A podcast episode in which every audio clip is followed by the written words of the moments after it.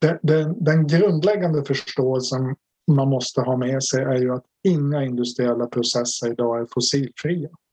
Det visar ju att, att man måste kunna ha två saker i huvudet samtidigt. Att å ena sidan så behövs ju flera av de här tek teknologiska förändringarna som vi ser nu i norr.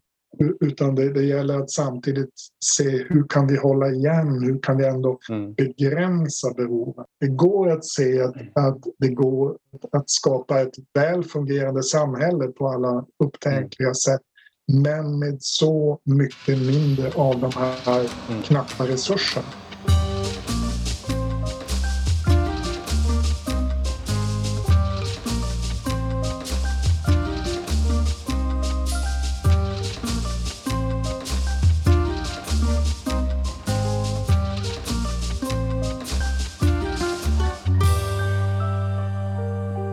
Ni lyssnar till 35 avsnittet av podden Tillväxtparadigmet. Så är det första gången ni lyssnar så finns det 34 andra spännande avsnitt att lyssna igenom när du diskar, städar, springer, promenerar, vilar etc.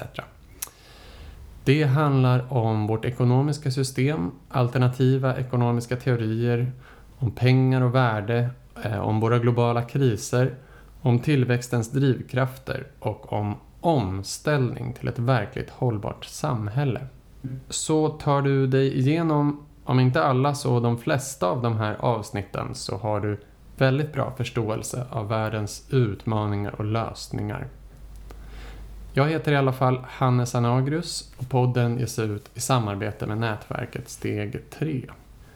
Vill påminna om att följa podden på Facebook och Instagram Kolla in hemsidan tillvaxtparadigmet.se med blogginlägg och tips och argument och så vidare. Och gärna stödja podden och det här ideella folkbildningsprojektet med några kronor i månaden på patreon.com där ni söker på tillväxtparadigmet. Tack!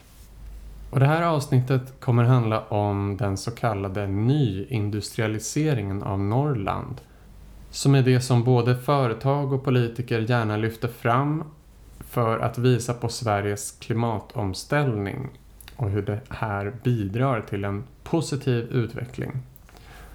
Men hur påverkar det här egentligen orter i Norrland? Vem tjänar på det? Hur mycket naturresurser finns det? Och räcker energin och elen för den tillväxtbaserade omställning man vill göra? En som verkligen har fördjupat sig i de här frågorna är dagens gäst Arne Müller. Arne är grävande frilansjournalist och författare till flera böcker om utvecklingen i Norrland. Om gruvor och gruvboomens eh, smutsiga baksidor.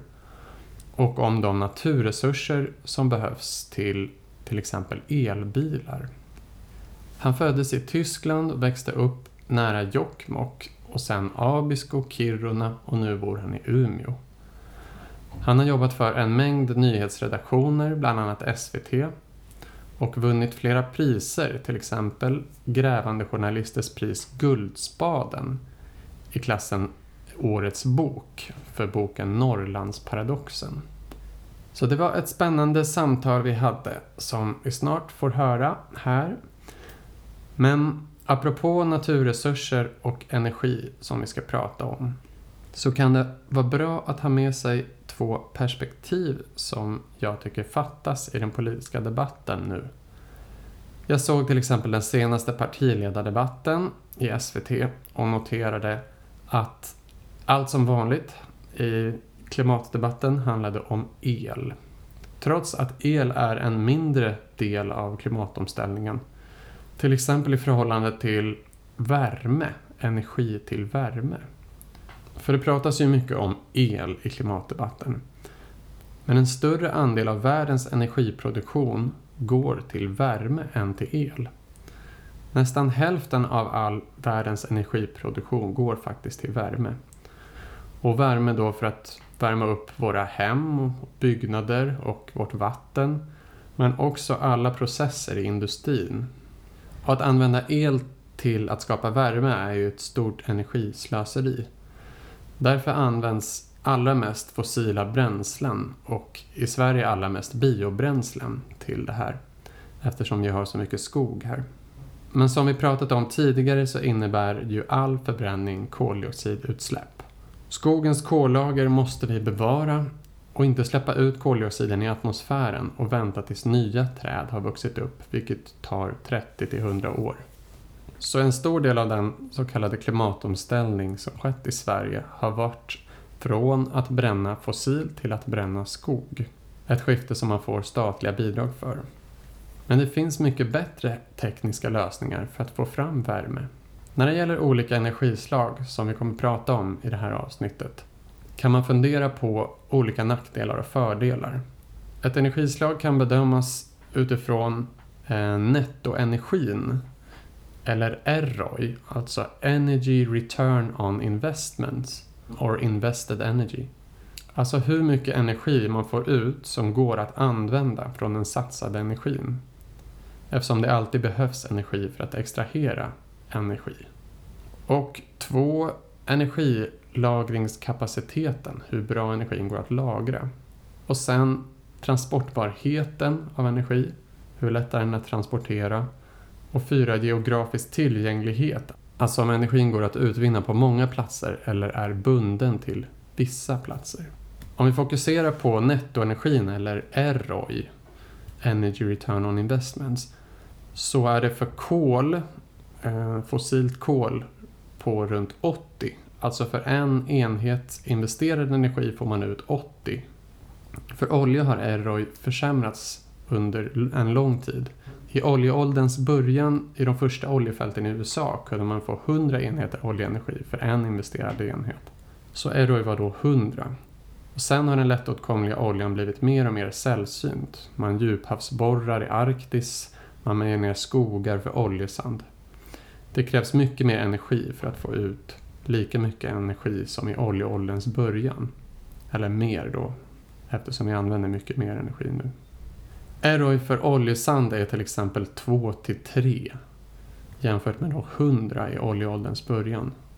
Och med tanke på den naturförstörelse så är det ju vansinnigt. Och nästan lika dålig ROI som oljesand är det för biobränslen. ROI är mycket bättre för till exempel vattenkraft som kan variera mellan 30 och 70. Men till skillnad från vattenkraft och andra flödande energislag är fossila bränslen och speciellt olja extremt lätt att, att lagra, transportera och inte platsbunden. Och detsamma är det ju med biobränslen.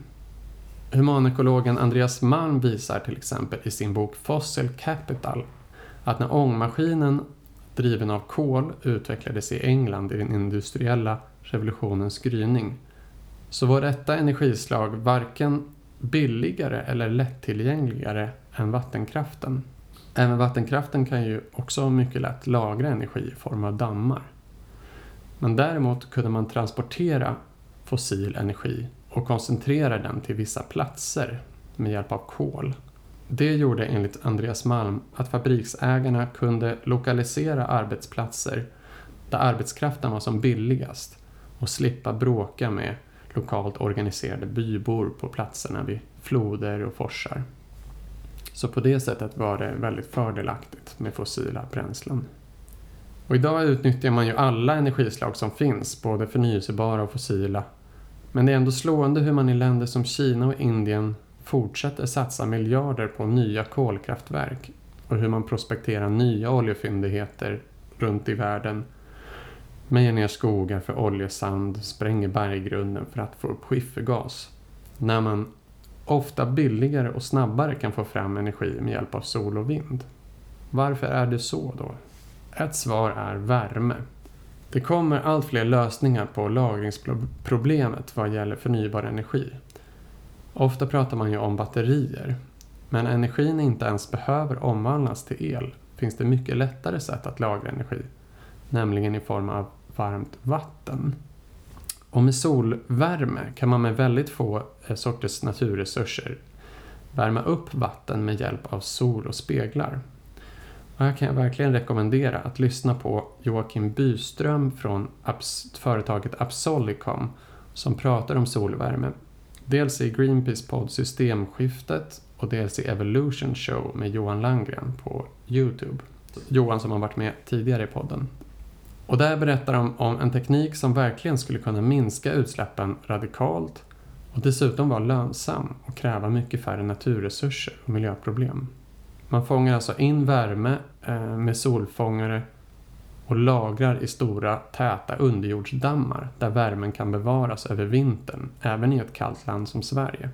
Och energiförlusterna är väldigt få eftersom dammarna är så stora och ROI för solvärme kombinerat med den här lagringstekniken är otroligt bra.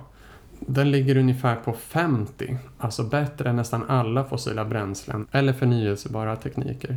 Och dessutom behövs inte några sällsynta metaller som batterier kräver och de problem som det genererar. Problemet som jag pratade om tidigare i podden är att biobränslen i Sverige räknas som klimatneutrala och alltså gynnas på många sätt framför de här typerna av lösningar. På samma sätt är sopor en jättebillig resurs att bränna. Till exempel här i Stockholm, i fjärrvärmeverken. När vi egentligen skulle kunna konsumera mindre, återanvända och i sista hand återvinna mycket mer så får vi mycket, mycket mindre sopor. Så där skulle solvärme kunna vara ett hållbarare alternativ än sopförbränning. Frågan är då varför solvärme inte slått igenom. Och kanske är det något som liknar Andreas Malms teori som gäller här. Någon får gärna utveckla det här mer. Men stora bolag vill väl använda lättransporterad energi som inte är platsbunden så att de kan ha produktionen var de vill och sälja till massa olika platser. De kan då utnyttja fossila bränslen. Energibolag kan utnyttja de skogar som har sämst miljöskydd och koncentrera tillverkningen av pellets och etanol till de platser de önskar. Och därmed kan man utnyttja billig arbetskraft och eh, olika prisfördelar i det globala handelssystemet. Så precis som med solel så måste vi för ett hållbart samhälle tänka mycket mer decentraliserat och lokalt. Solvärme är i och för sig ganska storskaligt men det är platsbundet. En likhet kan dras till matproduktionen där många innovationer som ekologisk agroforestry och skogsträdgårdsodling kan ge eh, mer mat per yta än konventionellt jordbruk. Speciellt om man ser till matens näringsvärde och mångfald. Men den här matproduktionen är beroende av mer arbetskraft och lokala resurser, till exempel organisk gödning. Men den här storskaligheten och möjligheten att utvinna all gödsel på en plats och transportera den över världen och producera mängder med mat där arbetskraften är som billigast och sen med hjälp av olja exportera den runt om i världen där köpkraften är störst gör att den ekonomiska logiken blir bakvänd. Vi måste bryta den här ekonomiska logiken. Så det var det. Då har ni lite perspektiv på energislag i förhållande till ekonomin. I bakhuvudet när vi pratar om den så kallade nyindustrialiseringen i Norrland med Arne. Här kommer det samtalet. Hej och välkommen Arne! Ja men tack! Vad roligt att du ville vara med. Det känns ju som att eh, dina kunskaper och det du har intresserat dig och eh, fördjupat i under en lång tid är väldigt aktuellt just nu eh, med allt prat om stora investeringar i Norrland och de konflikter som har uppstått i och med det. Ja, det hände mycket här uppe. Väldigt mycket som alltså jag hade inte kunnat förutse det bara för något år sedan. Det har gått oerhört fort. Ja, verkligen. Och det kan vi nämna att vi pratar via länk här. Eh, jag är från Stockholm och du från Umeå va? Ja. Mm. Är det soligt där också? Ja men underbart. Alltså, vi, vi har ju fortfarande en del snö kvar men nu smälter ah. det i rasande tempo så att det, det är en, en härlig tid. Det, det kommer väldigt snabbt här. Ja det känns vårigt här också. Mm. Så vi kommer alltså prata en hel del om eh, energi och råvaror och var de kommer ifrån i Sverige. Och eh, kanske speciellt eh, framtidens råvaror och energi som man bedömer behövs för klimatomställningen och speciellt den, den tekniska delen av klimatomställningen kan man säga. Och de dilemman som det innebär eh, vad gäller exploatering av naturresurser och de liksom, tillväxtmål som vi, och visioner som vi satt upp. Och du har skrivit mycket om Norrland i olika delar av Norrland. Och Norrland har ju under historien och eh, även idag länge levererat råvaror och energi till resten av landet och till Sveriges export. Kanske framförallt eh, skogen, eh, malmen och vattenkraften kanske har varit eh, de viktigaste grundpelarna. Och nu pågår en eh, nyetablering eller nyindustrialisering som vissa kallar det med eh, miljardinvesteringar från stora företag i norr som beskrivs som en del av klimatomställningen. Eh, vindkraftsexpansion, fler gruvor, batterifabriker och eh, också ståltillverkning med hjälp av vätgasteknik. Ju. Hur påverkar det här eh, Norrland och olika orter i Norrland? Och eh, ja, vad gäller liksom vinsterna, direkta vinster av det här och, eh, och problem, både kortsiktigt och långsiktigt? Ja, men det, det påverkar ju jättemycket. Det är, det är väldigt stora industrietableringar det här. Alltså, den här batterifabriken i Skellefteå räknar man med kommer att ge drygt 3000 jobb eller kanske till och med lite mer i, i Skellefteå. Plus då alla underleverantörer och sådär. Det, det är mycket i en stad med 70 000 invånare och stålverket, det nya i Boden, kanske är ännu större med relativt sett med över 1500 jobb i, i en kommun med 28 000 människor. Så att Mm det handlar verkligen om jättesatsningar. Handelskammaren i Norrbotten de har, har försökt att räkna ihop det här och kommit fram till att det är 700 miljarder bara i Norrbotten som ska investeras. Och, och det mesta Mm. är då Mm. just i de här projekten som på ett eller annat sätt har med klimatomställning att göra. Så, så i det, det avseendet, det är, är, är jättestort. Och det, det finns ju en koppling här till just de här naturresurserna som du nämnde. Kanske speciellt elen. För att eh, en, en anledning, en viktig anledning till att de här satsningarna görs i norr det är att det finns mycket el. För, Mm. för det krävs enorma mängder el. Mm. Också potential för ännu mer el då? Utbyggnad av elproduktion. Ja, för, för det kommer behövas mycket mer. Jag, jag har Mm. tittat på det där. Alltså, I nuläget så används det ungefär 12 terawattimmar. Det är ju den, den måttenhet när man Mm. kommer upp till de här riktigt stora mängderna el. Så 12 terawattimmar el används i Norrbotten och Västerbotten. Det produceras lite drygt 30 just nu. Men de här största industrisatsningarna de kommer att kräva en 85-90 ytterligare. Aha, så 100 terawattimmar. Blir det liksom i framtiden? ungefär 100 terawattimmar och det tillkommer säkert en del små skvättar ytterligare ovanpå det. Så, så det är en väldig Mm. utbyggnad. Om man skulle beskriva det i liksom vattenkraft eller vindkraft, vad skulle det motsvara? Ja, alltså hela Luleälven som är den största vattenkraftälven den, den producerar ett vanligt år knappt 15 terawattimmar. Så det behövs ju ett, ett helt gäng med Luleälven eh, Mm. för Mm. att, att tillgodose det här. Men, men det är ju inte aktuellt. Vi har inga fler Luleälvar. Som vi kan Nej, använda. jag, jag tror ändå att det kommer vara ett stort steg innan någon på allvar föreslår att man ska ge sig på de återstående eh, outbyggda älvarna. Mm. Utan det, det alla pekar mot är ju vindkraft och, och framförallt då landbaserad vindkraft. Och, och så räknar man om de här behoven till moderna vindkraftverk, ja, men då hamnar man någonstans på 4-5 tusen vindkraftverk. Och då, då finns Om man det ska ens, Ja, om vindkraften ensam ska och, och liksom Ja, tillgodose de här 100 terawattimmarna. jo, Ja, eller den ökningen. den Ja. här ökningen, jo. Och, och då finns det i nuläget knappt tusen vindkraftverk i det här området. Så att det är ju det är väldigt mycket. ja, verkligen. Och, Och där, där ser man ju den första konflikten också som är inbyggd i det här. För att vindkraft behöver ganska stora ytor. Eh, alltså, eh, branschen själv säger drygt en kvadratkilometer per vindkraftverk. Mm. Eh, och eh, renskötsel behöver också stora arealer Mm. som ska vara relativt ostörda. Och, och, och det gör att det här blir en, en direkt konflikt just när det gäller renskötsel.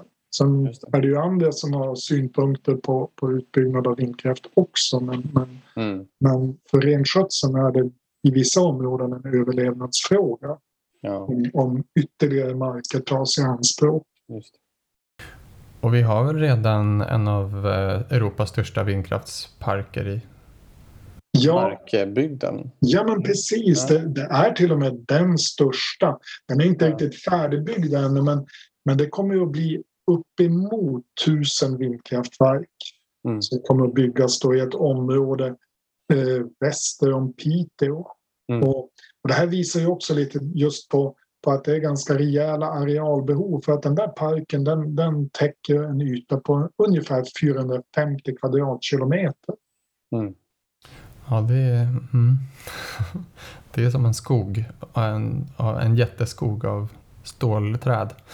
Jo, men det, det är det. Jag har varit där uppe eh, när, när precis en av de här större delarna av parken hade byggts. Och det är en väldigt speciell syn att ha flera Ja. hundra vindkraftverk eh, framför sig bort mot horisonten. Mm. Ja, precis. Och sen har vi Northvolt då, som beräknas bli Europas största batterifabrik. Skellefteå. Ja, Och bara det är väl, jag läste att det skulle vara drygt 40 miljarder kronor investeras i det. ja något sånt. 30 till 40 miljarder är det, man- det man har talat om. Så det, det i sig är ju en, en Mm. väldigt stor investering. Det, just den här fabriken är ju intressant ur- också när det gäller behovet av naturresurser. För jag har tittat lite på, på deras eh, behov av metaller. För, för när de lämnade in sin Mm. ansökan om miljötillstånd då, då var de ju tvungna att redovisa det. Och, och det har de gjort då för två tredjedelar av fabriken. Mm. Men det är ju intressant att se att redan när man kommer till nickel då handlar det faktiskt om ett par procent av hela världens produktion av nickel. Mm. Grafit och kobolt är man uppe i nästan 5 procent där, däromkring. Och litium 8 procent av världsproduktionen för två tredjedels fabrik i Skellefteå. 8 procent av världens totala litiumproduktion. Ja. Mm. Och Och vad är liksom, bedömer man då att den här produktionen eller utvinningen av de här metallerna kommer kunna öka flera gånger om då? Eller? Ja, alltså det, det kommer hela tiden prognoser för hur, hur mycket som då totalt eh, kommer att krävas av de här metallerna.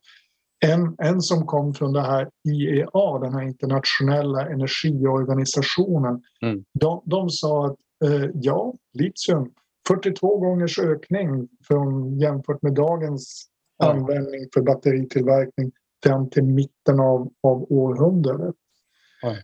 Och, och där är det ju nu jättemånga varningssignaler som kommer Mm. att det här blir oerhört svårt att klara. Alltså bara rent Mm. tekniskt att få fram de här mängderna, att starta gruvor tillräckligt snabbt, att få, Mm. få fram allt kapital som behövs. Och då räknar man inte in alltså de miljömässiga konsekvenserna och det faktiskt växande motståndet mot gruvetableringar som man ser alltså, på väldigt många platser i, i världen. Mm. Ja, och vi kommer in på lite Ja. vad de här eh, konflikterna grundar sig i. Liksom. Ja. Men, eh, men många av de här metallerna, till exempel litium, de finns väl ganska koncentrerat på vissa platser också.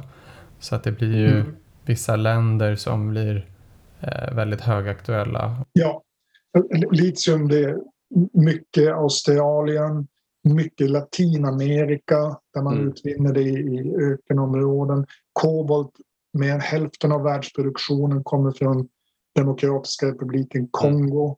Ja. Eh, Och det brukar ju inte bli så jättelyckat för de här råvaruproducerande länderna alltid som har väldigt mycket av en, en råvara. Nej, så, så är det ju.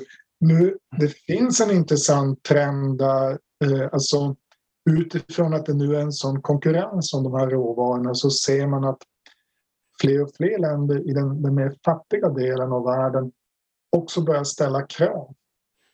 Så Mm. senaste exemplet är Guinea.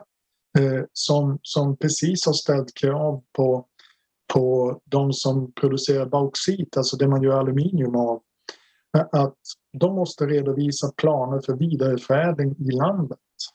Mm. Indonesien har gjort samma sak, att de, de kräver att de inte bara de som, företag som är där inte bara ska ta ut metallerna utan också bygga batterifabriker. Okej, okay, man, man kräver förädling av råvarorna? Ja, både att man kräver förädling och sen i, i en del fall också att man, att man höjer beskattningen på, på gruvbolag ganska ordentligt. Chile ja. ett exempel. Och där kommer vi in senare, tänker jag, på Sverige, att vi är ganska exceptionella, eh, exceptionellt generösa i vår beskattning av mm. gruvbolag.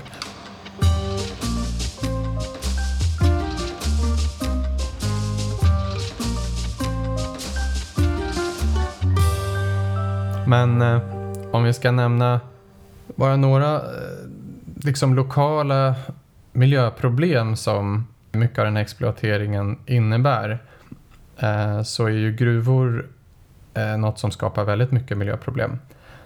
Ja, jag, kan, jag kan nämna några till exempel att eh, man gräver ju oftast inte under marken så mycket längre utan man gör som stora dagbrott. Man förvandlar jättestora naturområden till steril öken i princip, eller kratrar. Och, eh, det är gruvdammar som man tömmer upp vatten som kan, det kan brista också. Och, eh, eh men kanske främst att eh, det kan spridas giftiga ämnen i, i vattnet som tungmetaller och så vidare. Och att gruvor producerar enorma mängder avfall eh, att om man liksom lägger ihop all, allt annat avfall i Sverige från privatpersoner och företag så är det bara en bråkdel av gruvornas avfall. Mm. Det tänker man inte så ofta på. Sen är det mesta av det väl berg, sten, sand. Eh, kanske inte så farligt avfall allt men, men ganska mycket är väl någonstans däremellan. Att det innehåller farliga ämnen också. Och man måste göra, göra sig av med det på något sätt. Man, måste, ja. man deponerar det väl oftast. Mm. Mm. Är det något mer du vill nämna? Både kring gruvor, du nämnde vindkraftskonflikter där, men vad är det för andra miljöproblem som rör upp eh, känslor och konflikter lokalt? Ja, alltså gruvorna har ju onekligen varit ett område som har rört upp och orsaka väldiga konflikter. För att det I flera fall har det varit just stora miljöproblem som har varit kopplade till gruvprojekt. Mm. Alltså bara för att ta ett exempel så var det en, en gruva som heter Blaiken som startade eh, för 15 år sedan, gick i konkurs efter två år. Eh, bolaget hade nästan inte avsatt några pengar för, för att städa upp och nu är kostnaden för samhället 400 miljoner ungefär för att åtgärda det här. Det, det är ju en, en fråga som har, har, debatterats flitigt. Sen är det ju förstås skogen eh, som som är en ständigt pågående diskussion för att det, det, är lätt att tro att skogsbruket har som tuffat på på samma sätt årtionde efter årtionde men, men så är det inte utan alltså, uttaget från skogen har intensifierats ganska ordentligt. Mm. Så där på 70-80-talet då, då sa man att nu, nu har vi nog överavverkat. Då, då avverkade man ungefär 70-75 miljoner kubikmeter per år. Mm. Eh, och, och då, då, var det många som, skogsforskare som tyckte att nu gäller det att hålla igen. Den senaste siffran på avverkningarna den var 96 miljoner kubikmeter. Så att mm. Det, det Från 70 till nästan 100. En, en väldig upptrappning. Ja. Och det, vad kan man säga, för, det är väl mycket att det har växt till sig. Man har avverkat och sen har man planterat eh, nya skogsplantager och kanske tätare, tätare skog. Eh, och även kanske på platser som det inte har varit skog på innan. Eh, så man har väl en, en väldigt hög tillväxt av eh, det som man kallar skog men som ofta är trädplantager med ganska få arter och så. För, för det är väl, är det det som är bakgrunden till det? Det, det är det som är förklaringen. Och, och, och det, det som är bekymmersamt nu kan jag tycka det är att trycket på skogen ökar ju som en del i det Mm. som brukar kallas för den gröna omställningen. Mm. Eh, Det, det finns ju det här, den här satsningen från regeringen som heter Fossilfritt Sverige där, där Mm. industri, alltså näringslivet presenterar planer för omställning. Och när man räknar ihop de behov av, av bioenergi som man tänker sig då, Mm. då blir resultatet orimligt. Det, det var en, en skogsprofessor här på, på Lantbruksuniversitetet i Umeå som tittade på de där planerna och skrev en rapport som hade den talande titeln Skogen räcker inte. Hur ska vi prioritera? Mm. För, för han menar att det finns ingen chans att eh, producera de mängderna av, av skog för energiändamål utöver att det ska göras plankor och eh, eh, pappers, papper och pappersmassa. Nej, precis. Och vi har ju varit inne på det här med biobränslen en hel del tidigare. Att det är ju lite av ett tankefel ofta för att det leder ju till direkta utsläpp eh, oavsett vad man bränner. Som man då måste kompensera genom att det ska växa upp ny skog men om man avverkar för snabbt så, så behöver man ju, eh, den hinner inte växa till sig för att vi ska kompensera i närtid och det är ju nu vi måste minska utsläppen, inte senare. Eh, och sen är ju majoriteten av skogen som avverkas blir ju kortvariga produkter som eldas upp. Alltså både biobränslen, papper, även det som är, blir timmer som är väl nästan hälften av biomassan. Blir ju ofta kanske möbler och andra saker som man slänger igen för att vi inte har någon fungerande cirkulär ekonomi där vi tar vara på, på saker. Så då blir det ju koldioxid ändå. Mm. Ehm, jo, jag, jag såg att du skrev... eh, Man kan, ju, man kan ju prata mycket om vad det här innebär för utmaningar för Sverige. Men å andra sidan så har ju Sverige kanske väldigt bra förutsättningar. Vi har, väldigt, vi har många av de här råvarorna. Vi har väldigt bra förutsättningar för förnybar energi. Och, och om vi ska vara liksom en modell för andra delar av världen eh, så kanske de, de här utmaningarna kan bli ännu större. Alltså, om man tittar på världen i stort så även om det byggs massor av vindkraftverk och solpaneler så, så täcker inte det ens upp för ökningen av elanvändning i världen. Liksom. Jo, nej men det, det, det där tycker jag är, är intressant för att alltså, om man tar det här med, med att ställa om stålindustrin till den här vätgasprocessen. Det, det är ju nödvändigt att ställa om stålindustrin för att den står ensamt för 7% av de globala koldioxidutsläppen. Ja. Men Och jag tror, förlåt, eh, eh, hela liksom metallförädling och eh, utvinning av metaller i Sverige är väl en tiondel av alla utsläpp. ja, i Sverige är det lite, lite drygt det. 14 procent var det när jag räknade för något år sedan. Eh, men globalt kanske det är en tiondel så att det, det är en stor del. Mm. Men, men, ja, men haken är då den, den här el, de här elbehoven. Och om, man, om man använder den här vätgasmetoden och ställer om hela världens eh, eh, stålproduktion enligt- med den då skulle man behöva 6-7 tusen terawattimmar. Hela Sveriges elanvändning är 140. Mm. Så det, det är en, på ett bräde en ökning av elanvändningen i världen med 20-25 procent någonting. Mm. Och, och det är Just det. då... Och vi har ju då... Då lägger man till det på den utmaningen att vi ska byta ut energianvändningen idag till el. Alltså man ska elektrifiera det som nu drivs av fossila bränslen. Ja men, ja, men visst, visst. Och, och, och där, i ett läge då, då den förnyelsebara energin inte ens riktigt täcker ökningstakten på energianvändningen. Så, så, så man flyttar det här, eh, den här punkten när, när vi på riktigt börjar ställa om. När, vi, när det på riktigt blir så att förnyelsebar energi ersätter fossil energi. Eh, den flyttar man ännu längre bort. Och det är ju ett jätteproblem. Mm. Och vi, vi kommer förhoppningsvis att komma tillbaka till det men, men här börjar man ju se att alltså, det går inte att klara det här om vi inte använder eh, metaller och, och energi på ett, ett mer snålt och, och, Mm. och eh, med, med, med bättre hushåll. Ja, och det är den frågan som man gärna undviker i den politiska debatten.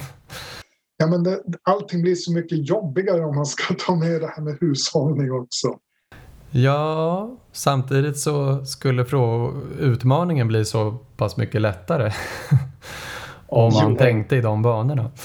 Men då måste man ju ifrågasätta den ekonomiska modellen. Visst, och, och, och det är just det som gör det som, som oerhört mycket mer jobbigt för, för, på den politiska nivån att, att ta det steget. Att, Mm. eh, att, att gö- göra detta ifrågasättande. Mm. Om man ska knyta de här, eh, det här till något eh, väldigt aktuellt eh, Mm. så kan vi prata om gruvkonflikten i Gallok. Mm. Vad är din syn på hela den konflikten? Alltså det, då kan vi väl säga att det är en planerad gruva eh, i eh, Jokkmokks kommun. Kanske någon annan kommun också. Nej, det är Jokkmokk. Ja, och eh, framförallt så är det mycket rennäring eh, och samer som bedriver rennäring där. Som ser att den hotas av den här gruvan förstås. Konflikten med rennäringen är det, det mest uppenbara. Alltså det, det är samiska företrädare som har, har sagt att om man inte låter rennäring gå före gruvintressena eh, i fallet Gallok, men då kommer man aldrig att göra det. Att här är motsättningen så extremt tydlig för att transportvägen för malmen går på ett smalt stråk där också samebyarnas renar ska flyttas. Just det. Det är alltså en ganska kritisk eh, transportsträcka liksom, för Ja, renar. en, Ja. en kritisk transportsträcka över en 4-5 mil ner mot Jokkmokk. Ja. Eh, Men, men sen är det intressant att titta på Gallok utifrån just de här industrisatsningarna. För, för företaget bakom satsningen, Beowulf Mining, de eh, har i pressmeddelanden och i brev till regeringen alltså försökt att visa på just de här satsningarna på ny, nya former av stålproduktion som en anledning att öppna gruvan. Ja. Men, men i själva Den vätgasbaserade Ja, ja, men liksom, precis. Hybrid och de här Jo, projekten. jo. Ja.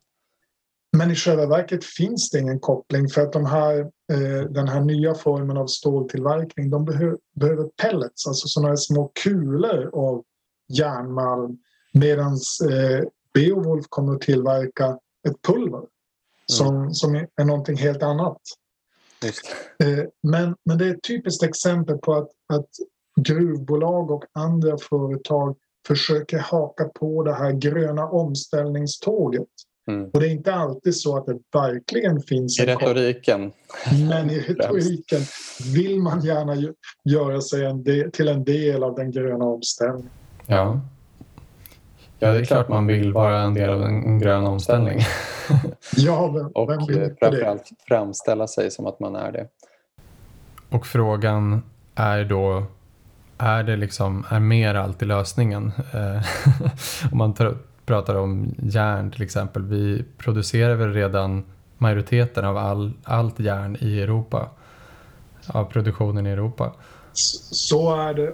Och järn används till så mycket mer än kanske eh, ja, eh, vad det nu kan vara, vindkraftverk och elbilar. Jo, men, men så, så är det ju absolut. Och, och framförallt så, så är ju, eh, har ju trenden när det gäller stål varit alltså, verkligen orimlig. Alltså, jag tittar på det sedan 1950 och då handlar det om en tiodubbling av den globala stålproduktionen. Det är mer än en fördubbling bara sedan 2020. Mm. Och det, för, för mig är det ganska uppenbart att den, den trenden är omöjlig att fortsätta om man ska klara klimatomställningen. Det finns inga förutsättningar.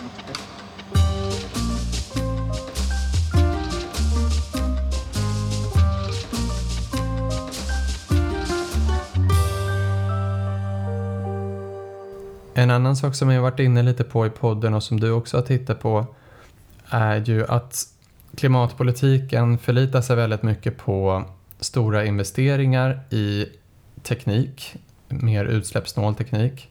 Men att man inte så ofta nämner att det tar ju väldigt lång tid innan det här får effekt och eh, minskar utsläppen. Innan man har byggt klart de här fabri nya fabrikerna eller byggt ut eh, förnyelsebar energi och elsystem och eh, även järnvägar till exempel. Och dessutom innebär ju själva investeringarna väldigt stora direkta utsläpp. Och kanske även bieffekter i form av tillväxt som kan öka konsumtionen och öka tillväxt och så. Eller öka okay. utsläpp. Mm.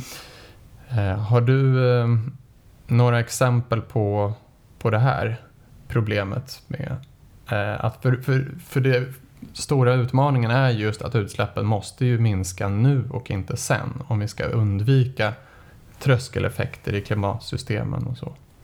Jo, jo.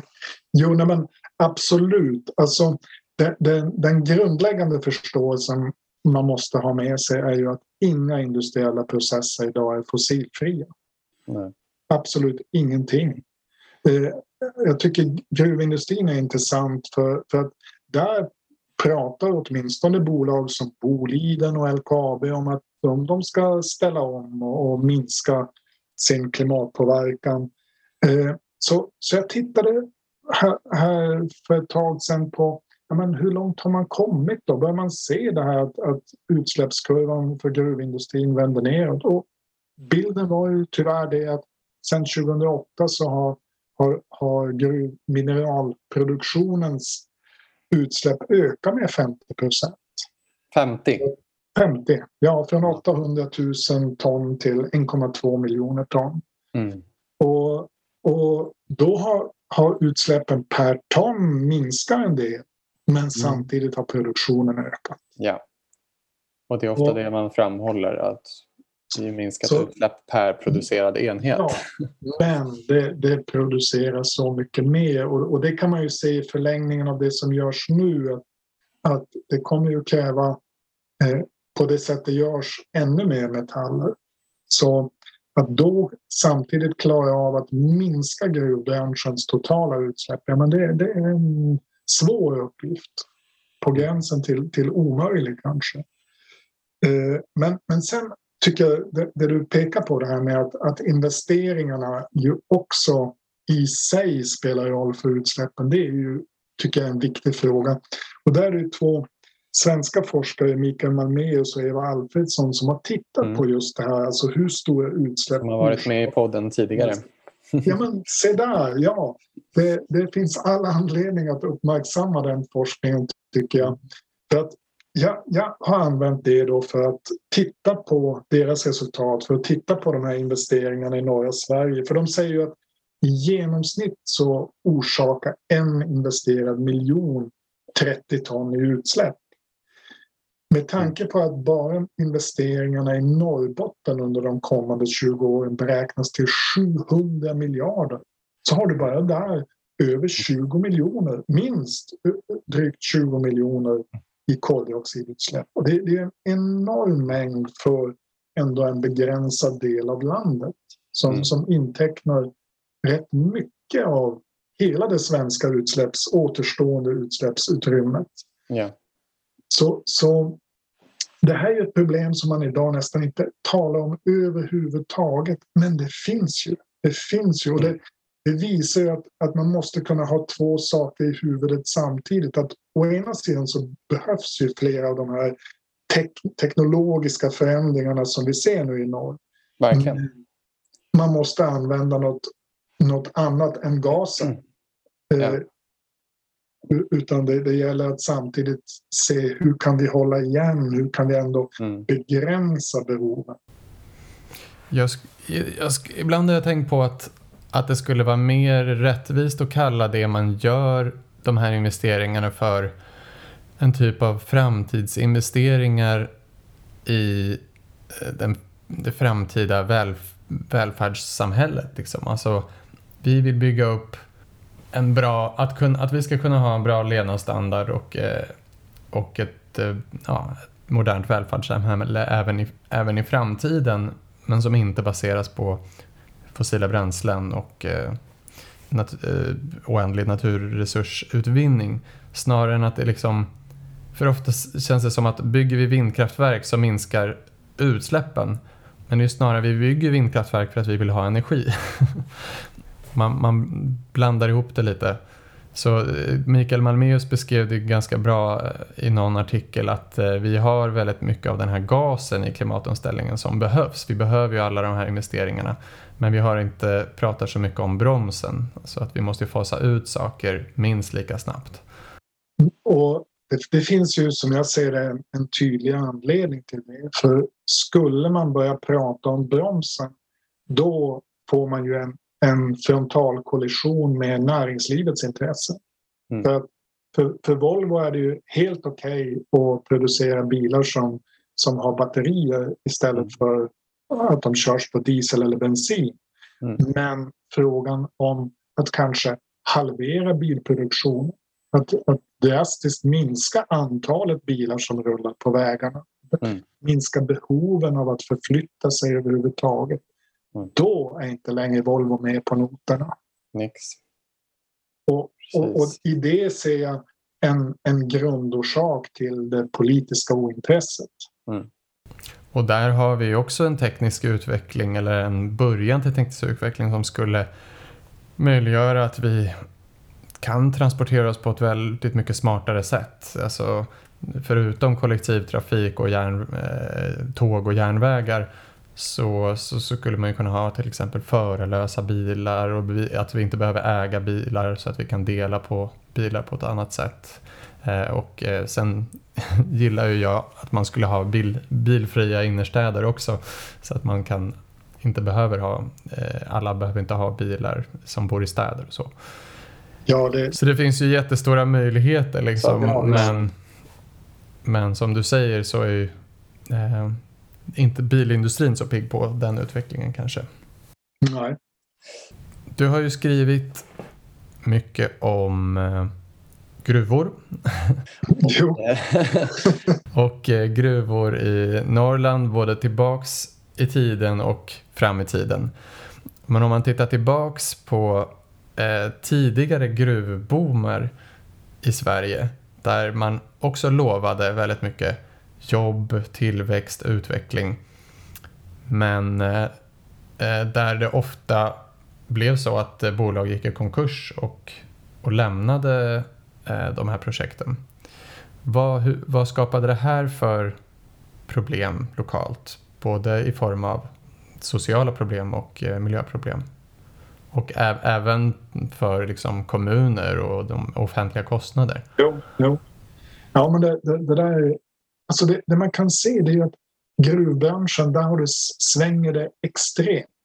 Alltså, priser går ju upp och ner i, på många saker men, mm. men här, här är det prisvariationer där, där priserna kan fördubblas eh, från ett år till ett annat och sen falla mm. tillbaka till, till hälften igen nästa år. Väldigt förstärkt av den globala finansbranschen eh, kan man ju ja, ja, men spekulera absolut. i de här råvarupriserna. Ja, ja, visst. visst. Det, det, det är, egentligen är det helt, helt absurt med, med den typen av pris, prisvariationer. Men mm. de, de gör ju också att det här blir väldigt ofta väldigt instabila verksamheter. Alltså ett, ett exempel är ju den här eh, järnmalmsgruvan som startades i Kaunisvaara uppe i, i Pajala kommun.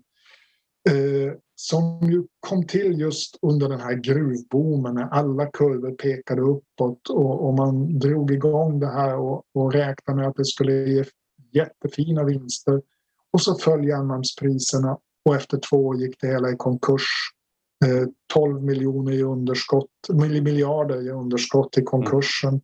Och eh, en arbetsplats med 500 anställda försvann.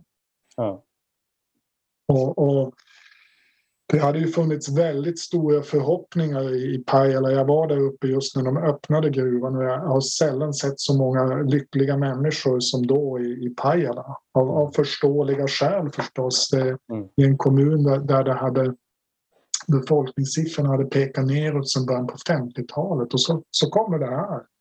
Men, men det gav ju också en väldig besvikelse och många människor som förlorade sina sparpengar och eh, kommunen eh, hamnade i ett väldigt kärvt ekonomiskt läge några år.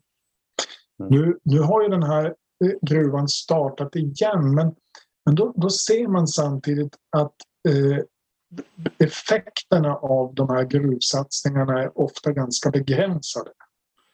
Eh, mm. De, de konsulter som kommunen anlitade de sa att Pajala kommer att växa eh, från 6 000 till 10 000 invånare tack vare gruvan.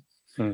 Eh, I själva verket blev det en ökning med 30 personer och sen mm. började befolkningssiffrorna dala igen. Mm.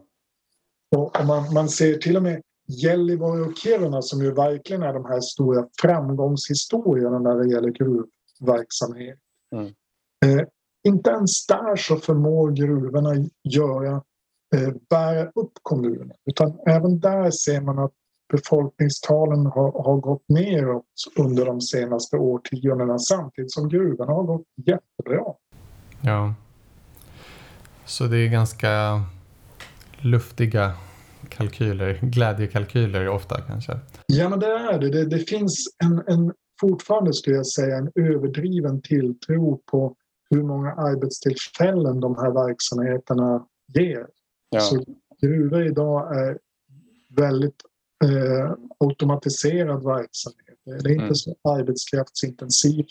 Och, och, inte minst viktigt är att eh, en stor del av de här kringverksamheterna de, de finns snarare där huvudkontoren Så huvudkontoren finns oftast inte på, på, samma plats som gruvorna. Mm. Nej, och skatteintäkterna går inte heller lokalt utan Nej. Nej. Eh, bolagsskatt är ju liksom statlig skatt och så vidare. Ja, men så, så är det ju. Och, och, och det, ja, det här är ju ett område där, där Sverige verkligen sticker ut. Mm. Ja, precis. Vissa har till och med beskrivit eh, Sverige som lite av en bananrepublik vad gäller gruvor eh, och att, det är, att man verkligen lockar till sig utländska aktörer med väldigt generösa skatteregler och lagstiftning. Ehm, jag vet inte om, nu, nu nämnde du inte det, men det här, de här konkursande gruvbolagen har väl också lämnat efter sig mycket avfall och så som man egentligen har lovat att ta hand om men som man då inte har pengar att ta hand om. Ja, där är ju det här exemplet Blaiken väldigt tydligt. Alltså att där, där fick ju samhället gå in och finansiera hela den, den åter, mm. alltså uppstädningen. Och det, när det, allting är klart räknar man med att det, det är 400 miljoner som det kommer att kosta. Mm. Eh, men, men, generellt kan man säga att, att idag så finns det inte alls tillräckligt stora summor avsatta för att täcka efterbehandlingen för gruvorna. Det var, det var en statlig utredning som tittade på det här för några år sedan och sa att ja, men det är ett glapp på kanske 4 miljarder eller något sånt. Okay. Ja, man kunde ju tänka sig att eh, en obligatorisk liksom, fond man betalar in till så att det ska finnas pengar den dag som man måste ta hand om det här området när det man bryter har tagit slut.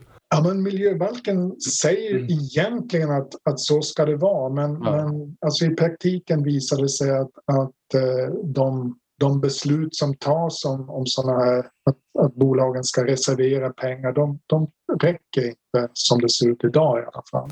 Nej, och det görs liksom lite lokala dealer kanske med eh, undantag. Det var väl lite som batterifabriker också, att man gör undantag i elbeskattning och så. Eh, men vad gäller gruvor så har ju de väldigt förmånligt i beskattningen. Andra företag betalar ju deponi Eh, skatt och eh, man har lägre energiskatt än andra företag. Man har ju också det alltså, eh, som man kallar riksintresse. Alltså att man, om man hittar mineraler någonstans eller vill leta mineraler efter någonstans eller starta ett gruvbolag så går det intresset det ses som väldigt speciellt och överordnat andra typer av intressen. Och slutligen har vi väl en av världens lägsta mineralavgifter. Ja. Kanske, jag tror om det var jag vet inte om det fortfarande är så, men att det var världens lägsta mineralavgift. Ja, det, det kan det nog vara. Alltså, den, den är ju eh, en tvåtusendedel av intäkterna.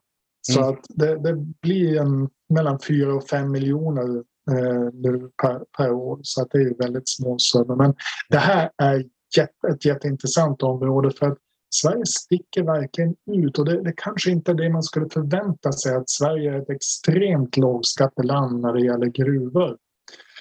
Eh, så, som, som ett resultat av den här minerallagen som, som eh, eh togs på, på 90-talet och utvecklingen sedan dess. Men, eh, det, det, finns en statlig myndighet som heter Tillväxtanalys. De kollade på det här för några år sedan och jämförde då ett antal så här, viktiga gruvländer och gruvregioner. Och, och då visade det sig att Sverige och Finland har den lägsta beskattningen på gruvbolag. Mycket lägre till exempel än Brasilien. Mm. Och sen dess så har Finland faktiskt infört en speciell skatt på, på gruvor. Där, där dessutom en del går till de berörda kommunerna. Eh, för det är ju en utveckling som man kanske skulle behöva i Sverige. Ja, och, och, så ser det ju ut i flera andra stora gruvländer. Alltså till exempel både Kanada och Ryssland har en regional gruvbeskattning. Mm. Så en, en, del av skatteintäkterna hamnar i regionerna där, det, där gruvorna mm. finns. Och så är det väl med vattenkraft i Norge också? Absolut. Så både råvaruutvinning och energianvändning skulle ju kunna ha regionala skatter? Ja, ja. Vindkraft. I alla våra grannländer finns system som gör att en del av vinsten stannar i, i närområdet. Mm.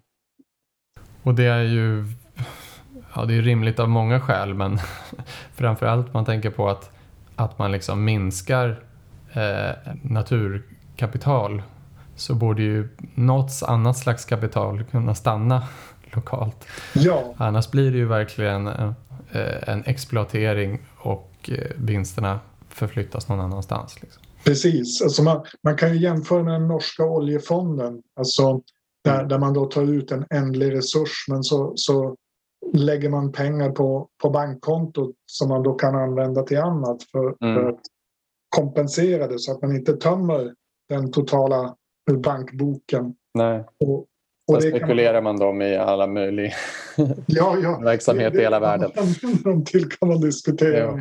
Men, det, men den grundläggande skillnaden är ju jämfört då med, med fattiga länder där man bara plockar ut råvarorna utan mm. att eh, som, som använder det kapital man får till, till att satsa på något annat. Och, och då finns det en likhet faktiskt med, med det svenska sättet att hantera naturresurser. Mm. Verkligen.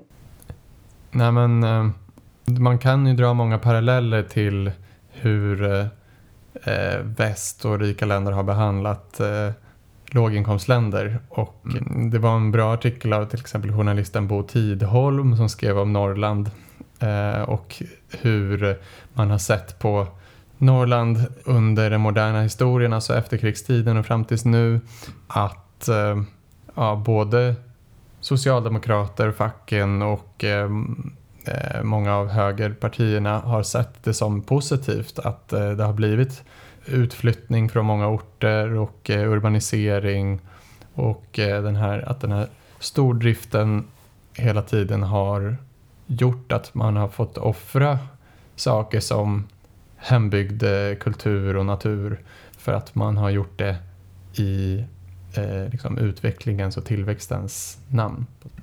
Men jag, jag tänker ju mer att vi borde ha ett, eh, ett ekonomiskt system som eh, inte ser arbete som någonting som man ska producera utan att vi kan välkomna när vi eh, behöver mindre arbete, när vi behöver jobba mindre.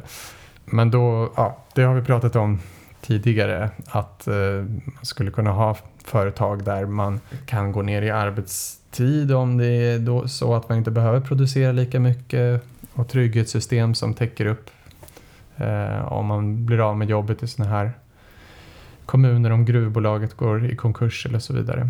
Och omskolning och liksom utbildningsstöd för att kunna byta bransch och så. Men eh, man kan ju förstå dilemmat just idag i sådana orter där man eh, ser det som väldigt positivt när det kommer arbetstillfällen.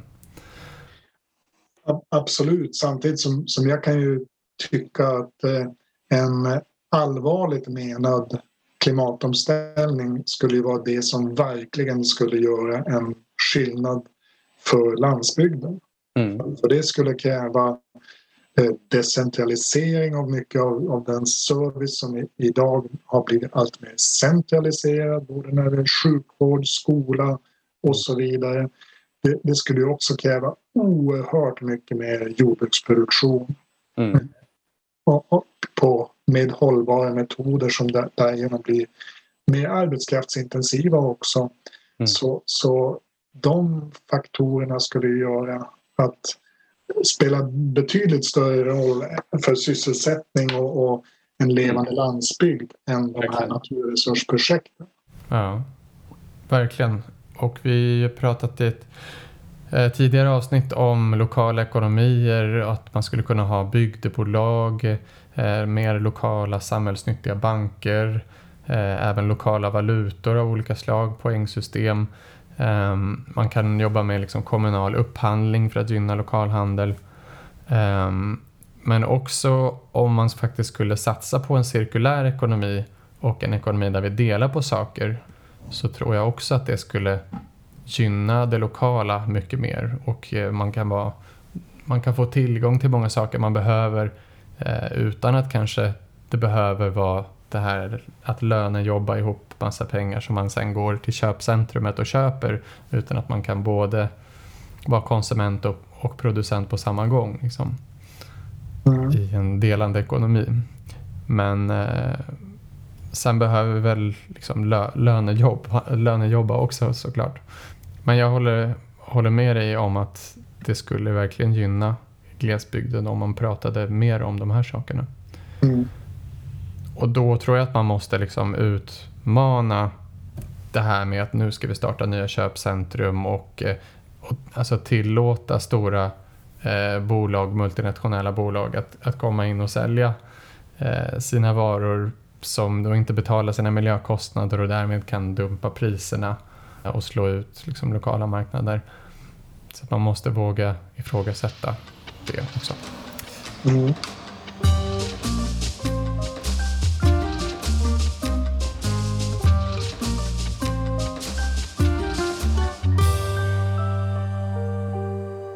Men eh, om vi ska prata lite om det här med elbilar som du har skrivit mycket om. Vad skulle krävas i, i liksom resurser och energi om vi tänker oss att vi skulle ersätta de bilar vi har med elbilar? Ja, om man, om man skulle ersätta dagens bilpark som är någonting 1,4-1,5 miljarder bilar eh, då, då, skulle det bli väldigt problematiskt. Alltså då, då, skulle man hamna på de här nivåerna som IEA räknar med och kanske ännu mer. Alltså ökning, mångdubblingar av behoven av litium, kobolt, sällsynta jordartsmetaller och så vidare. Så att, att jag ser det som, som ganska orimligt, alltså på, på basis av den forskning som finns. Rent, rent tekniskt, om man ser till hur stora mineraltillgångar är kända och så, ja men då, då skulle det nog gå. Men, men det, det, blir problem redan när, när man kommer till att bara hinna starta de här gruvorna. Sen har vi alla de lokala miljöproblemen som en sån utbyggnad av gruvverksamhet orsakar. Och, och eh, sen, sen kommer det ändå att vara alltså en begränsad tidsperiod när det ens är tekniskt möjligt att utvinna metallerna. Men den kanske mest kritiska metallen är faktiskt koppar. Hur menar du att det är en, en tidsbegränsad period? Att naturresurserna tar slut? De, de kommer faktiskt att ta slut om, om man inte eh, hushållar bra och eh, har en, en väl fungerande återvinning. Ja. Det, det, kanske kommer, men, men i nuläget är ju ett stort problem att det inte finns en fungerande återvinning just Nej. för de här batterimetallerna. Ja, och om man, alltså jag såg någon jämförelse eh, att en, en smartphone innehåller ju mycket högre koncentration av guld än de liksom bästa guldmalmerna. Ja, absolut. En, en svensk soptipp innehåller lika hög halt av koppar som Aitikgruvan. Så att, mm. Eh, och då, då kan jag tycka att eh, då, då går ju soptippen, borde soptippen gå före eh, mm. nyutvinning av metall ur malm. Och varför gör den inte det?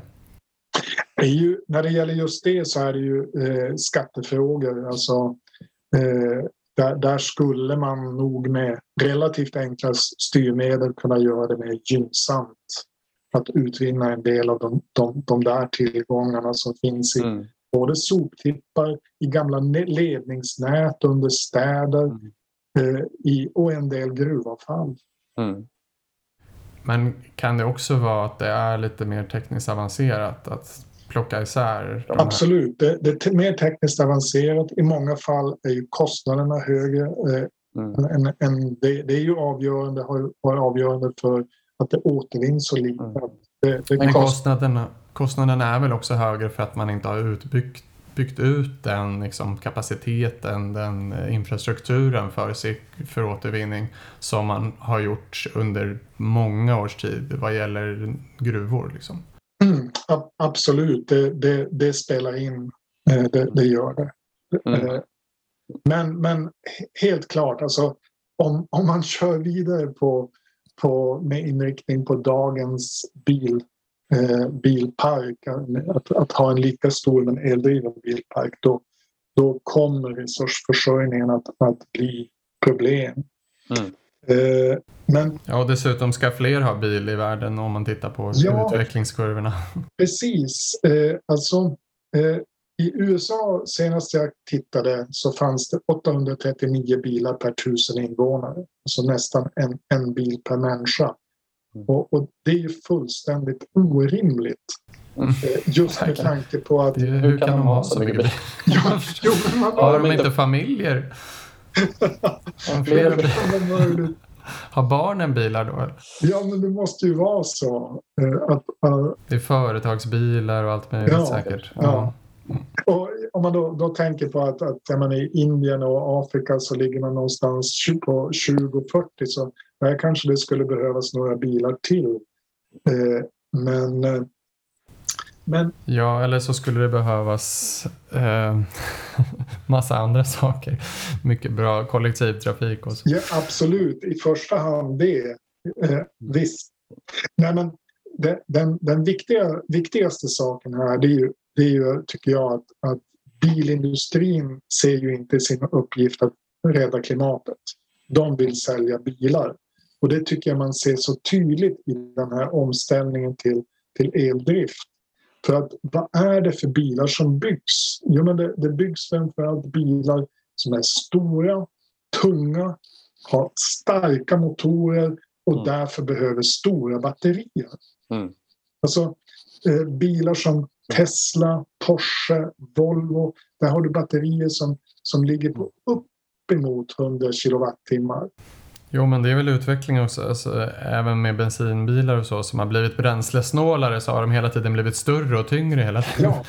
Och det är lite av en ond cirkel också för när man ger sig ut i trafiken och alla andra har stora bilar så är det också en så säkerhetsfråga att folk vill ha en stor bil ifall man skulle krocka. Mm. Så, så jag kan tycka att, när, att det inom delar av miljörörelsen finns Eh, ett lite för okritiskt hyllande av elbilen.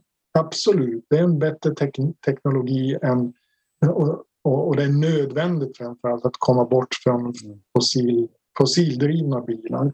Men på det sätt som, som eh, bilindustrin tillämpar denna teknologi, ja, men då, då löser det faktiskt inte de problem som vi behöver lösa med i, i klimatomställningen.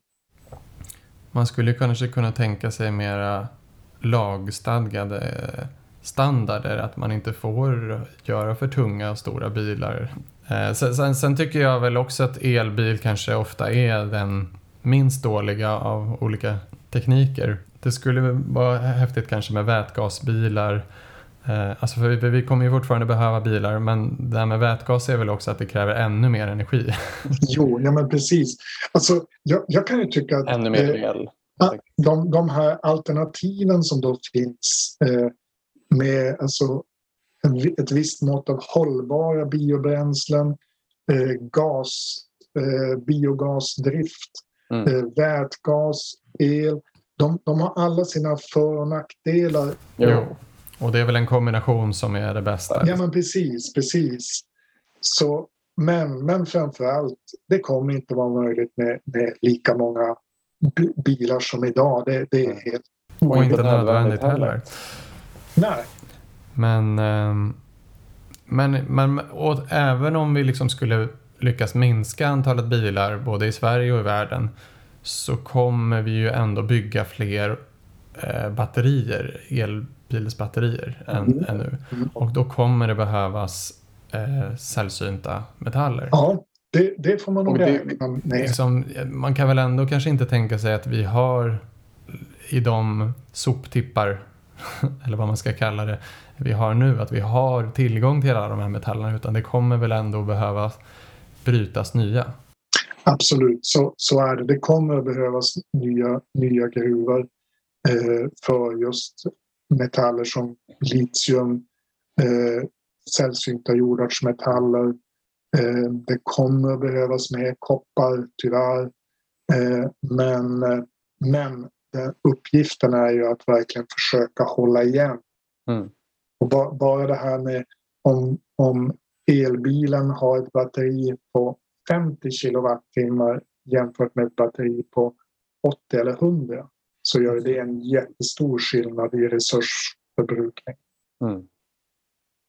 Och naturligtvis eh, om man kan dela, den, dela på den i en bilpool jämfört med att var och en ska ha sin egen så, mm. så gör det ännu större skillnad. Verkligen. Ser du några andra vägar framåt kring hur man skulle kunna främja en mer cirkulär användning av naturresurser eh, i samhället? Jo, alltså det, det, första är ju att, att man måste, när det gäller det här med, med batterier, att man måste få återvinningen att, att funka. Och, och där är det ju faktiskt en jätteviktig sak som är uppe på bordet nu. För fram till nu har EU riktigt dåliga regler för batteriåtervinning. 50 procent av vikten ska återvinnas så att i princip kan man återvinna skalet så är, är det klart. Mm. Eh, men, men nu har ett, ett nytt sånt här EU-direktiv passerat EU-parlamentet som är ganska skapligt faktiskt för där sätter man procentsatser och ganska höga procentsatser för varje metall, hur mycket som ska återvinnas. Okay. Eh, men farhågorna... Alltså hur mycket av avfallet som ska återvinnas? Ja, alltså av, av de uttjänta batterierna så, så mm. måste man plocka mm. ut en viss andel av, av alla metaller. Jag kommer inte ihåg siffrorna. Jag tror att det var 70 procent för litium till exempel och, mm. och mer för en del av de andra metallerna. Nu kan jag inte göra det tekniska men man skulle ju önska att det var en design så att man kunde utvinna i princip eller återanvända eh, nästan allt. Oh, att det var en sån tanke från första början liksom. Jo, jag tror att eh, åtminstone med nuvarande eh, som, som, tekniska kunskaper finns vissa begränsningar. Man får som inte ut riktigt allt mm. men, men man kan få ut mycket. Mm. Och, och alltså med, med det här eh, direktivet då höjs ambitionsnivån ordentligt. Mm. Men, eh, men den, den farhåga som finns nu eh, det är ju att det kommer urvattnas på vägen till det slutliga beslutet som ska tas av de ansvariga ministrarna mm. i EU-länderna. Att det, det är ofta, ofta så med EU tycker jag att man, man blir lite glad där i början när det, det kommer fram ett, ett ganska radikalt förslag och sen så, så vattnas ja. det ur och sen så ska alla länder komma överens och så blir det en, en tumme i slutet. Liksom. Precis, men, men det här är ju en väldigt konkret fråga där, där det skulle finnas anledning att ställa frågor till, till partier i Sverige. Hur står ni? Mm. Kommer ni att backa upp det här direktivet ända in i kaklet? Mm. Eh, och, och, så det, det, finns, det finns också ett, riktigt bra initiativ eh, från LKAB faktiskt som, som visar på, på potentialen. För att, eh, hittills har, ju, har man ju bara tagit tillvara järnmalmen men det finns ju en massa andra godsaker i den där malmen. Och nu mm. har LKAB dragit igång något... Vilk, vilken malm? Järnmalmen. Alltså den nyutvunna järnmalmen? Ja, ja, ja precis. Okej. Okay. Ja. Det, det, det, finns sällsynta jordartsmetaller. Det finns... Som man inte tar tillvara på nu alltså? Det fin 'Fluor', fluor, det finns gips. Okay. Så nu, nu ska man bygga en anläggning för att plocka ut det här. Där man räknar med att ta, få ut 30 procent av EUs användning av sällsynta jordartsmetaller. Mm. Fem gånger det svenska fosfatbehovet. Så det, det är ju jättebra. Mm. Och det, det, det, visar ju på något sätt på, i rätt riktning. Att om vi då bryter malm då ska vi verkligen ta ut allt som finns där. Mm. Ja, det låter ju ganska hoppfullt. Ett, ett litet dilemma som jag ser är ju att å ena sidan så, så vill man ju att, att Sverige ska eh, gå före kanske i, i den tekniska omställningen och visa på hur, hur vi kan framställa liksom, med stål med mindre utsläpp och så vidare. Um, och inspirera då andra länder att göra detsamma. Och då kommer man också behöva naturresurser för det. Å andra sidan så liksom rent hur marknaden fungerar så, skulle, så ser jag det som att för att den här cirkulära ekonomin ska kunna växa fram så behöver liksom uttagen av nya jungfruliga eh, råvaror, att det måste bli dyrare i förhållande till återvinningen. Så det är inte bara att man, måste, att man främjar återvinningen utan det måste att förstöra naturen, att släppa ut men också att hämta upp nya råvaror från naturen måste bli dyrare i förhållande till den cirkulära ekonomin. Men det blir lite som två sätt att tänka som ibland kanske går emot varandra. Eh, ja, så, så är det ju. Alltså, nyutvinningen av metaller den betalar idag inte sina verkliga kostnader. Och man, man kan fundera på om, om det kommer att finnas lösningar på marknadens villkor på det här. Jag, mm. jag är inte övertygad på det. för att eh, Nationalekonomer talar ju ofta just om det här med externa effekter, alltså att det, det finns som kostnader som på något sätt inte syns i företagets bokföring men de, de finns där i, i samhällsekonomisk mening. Och, ja, men idag är det mänskligheten som betalar för dem i form av ja. miljöförstöring och, och, i förlängningen ett, ett klimat som, som det inte går att leva med. Mm. Mm. Jag, jag, är inte säker på att alltså, marknaden överhuvudtaget klarar att hantera den typen av eh, ekonomisk problematik. Nej, definitivt inte en oreglerad marknad men man kanske kan med ganska kraftiga styrmedel eh, ändå justera vissa saker. Eh, det jag kanske tänkte lite mer som en konflikt, konflikt i två olika sätt att tänka är väl det här med att vi kanske ändå behöver utvinna vissa sällsyntare metaller i större grad och då vill man ju göra det på ett så bra sätt som möjligt och visa hur man kan göra det på ett så bra sätt som möjligt samtidigt som man vill göra det dyrare. Liksom. Det, är det, det som blir lite kanske svårt. Ja, där, där finns det problem. Mm. För, visst, de, de, det kommer att behövas en del metaller för, för att mm. göra saker som behöver göras också i klimatomställningen. Mm. Ja, men eh, vill du tillägga något sista? Ja, alltså vi har inte kommit in så mycket på det här med hushållning. För, Nej, kanske inte. Ja, för, för där, där, tycker jag att det finns så, så mycket att säga. Mm. För, för det, det, är på något sätt eh, det som är det, är det centrala. Som, som all denna, alla dessa nya teknologier är bra. Men om de inte kombineras med en, en verkligt stram hushållning då kommer det inte att, att gå. Och, och mm. Just det här med hushållningen är egentligen så mycket viktigare. Alltså, just när det, när det gäller bilarna, om man, om man eh, vi har kommit fram till att det, det går inte med, med dagens antal bilar om man bara ska översätta det till, till elbilar. Men, men där, där, man kan se att det finns alltså en potential för att minska antalet bilar så i ett land som Sverige till, till alltså bråkdelar av dagens nivå om man gör det konsekvent och om man dessutom mm. räknar in de vinster som kan, kan göras genom att minska bilarnas tyngd. Mm. Eh, så. Ja, och då kan man ju verkligen rikta in de åtgärderna på storstäder till exempel. Där man inte Absolut. behöver bil egentligen. Det... Och när man behöver en bil så kanske man kan låna den.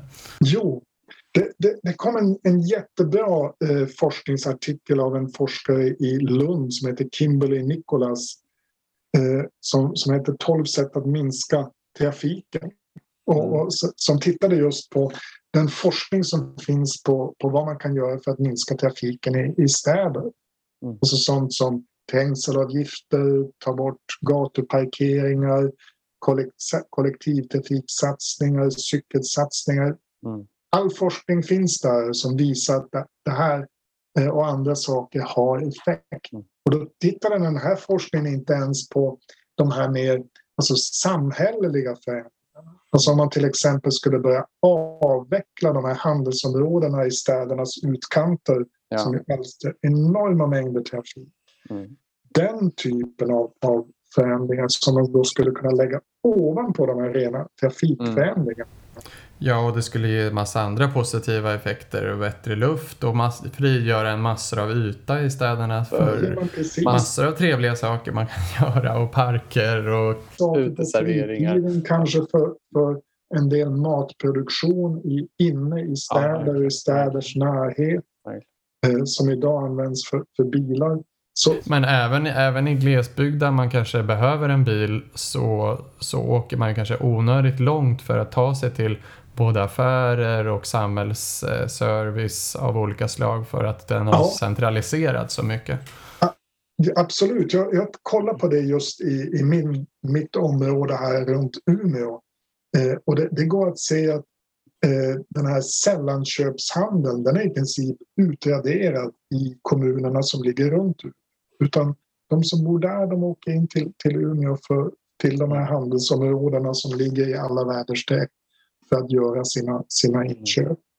Så det här, det här, är ett område där det går att, att spara jättemycket. Mm. Jag tittar speciellt på det här med stålet för, för att det är ju en sån viktig grej. Mm. Och där är det ju där, där är den positiva sidan att stål återvinns ju faktiskt. Mm. I, I Sverige är det över 90 procent och glo, på global nivå så, så brukar siffran 80 procent nämnas. Mm. Och det som orsakar de stora problemen det är just den, den nya, det man måste producera med malm. Mm. För, för, idag så orsakar det koldioxidutsläpp och om man ställer om till vätgas då krävs det jättemycket el istället. Mm. Så skulle man få den här kurvan för stålet, stålanvändningen och börja plana ut, den behöver inte ens minska, då mm. skulle man inom ungefär 30-40 år komma i ett läge när det bara är 20 procent av det stål vi använder som måste komma från malm. Och, och då, då... Hur, stor, hur många procent är det nu då? I, i, nu är det ju merparten som kommer från malm. Trots att det är möjligt att återvinna så mycket? Ja, för på grund av den här stadiga, stadiga mm. ökningen som gör att, att det här återvunna hinner som inte ikapp utan Nej det, det, återvinningen baseras på en mycket, mycket mindre stålproduktion för, som ligger fyra, fem decennier bakåt i tiden. Så där tycker jag man, man verkligen ser den här enorma potentialen som skulle finnas om vi hushållar bättre med, med stål. Mm. Och där är väl eh, bilar kanske en en stor del av sluka mycket stål. Om man skulle göra mindre lättare bilar och färre bilar så skulle det inte behövas mycket mindre stål. Absolut och, och det, det allra största området för, för stålanvändning det är byggande. Ja. Och om man bara tar den kinesiska bostadsbubblan som innebär att det står 65 miljoner tomma bostäder i Kina. Mm. Så, så bara det, ja, det är absurt. Oändligt, alltså enorma mängder stål mm. som har plöjts ner i, i detta. Så, så visst. Det är en väldigt märklig ekonomisk modell. Alltså. Man bygger för byggandets skull. Liksom. Mm. Mm. Och, och det, det, det, är det här som jag ty tycker att det ändå finns eh, anledning till en optimism i grunden. För att det går att se att, att det går att skapa ett väl fungerande samhälle på alla upptänkliga mm. sätt men med så mycket mindre av de här mm. knappa resurserna. Ja, för byggnader är ju något som man tänker ofta att det behöver vi verkligen. Vi behöver bostäder. Men eh, man kan ju bygga av andra material. Eh, man kan ju bygga trähus. Man kan ju... Mm. Och eh, man kan bo på andra sätt, alltså ha delade utrymmen, även jobba på andra sätt, delade kontorsytor och sådär. Absolut, och, och, och det finns saker som man inte bör bygga. Ja. externa, köps, externa köpcentrum kanske? Externa köpcentret hör till de väldigt lågt hängande frukterna om vi, om vi ska klara eh, mm. klimatomställningen. Mm. Det, det, ska man inte bygga fler om. Så hushållning, cirkularitet och fokusera på det nödvändigaste i samhället oh. eh, framför kanske framför tillväxtparadigmet helt enkelt. Men eh, jätteintressant att prata om de här sakerna. Tack för att du var med Arne. Ja, men tack för att jag fick vara med. Det, det finns mycket att prata om. Ja, vi skulle kunna ha till avsnitt. Tid, även en solig april eftermiddag. Men, men nu ska det bli trevligt att komma ut och njuta lite av solen också. Det tycker jag du ska göra. Eh, ha det så bra. Ja, tack. tack. Det var det samtalet.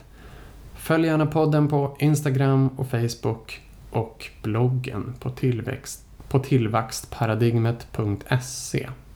Och skänk gärna en liten slant i månaden på patreon.com där du söker på tillväxtparadigmet. Det finns också en intressant Facebookgrupp där vi diskuterar de här frågorna som heter Hållbar ekonomi för välbefinnande. Vi hörs!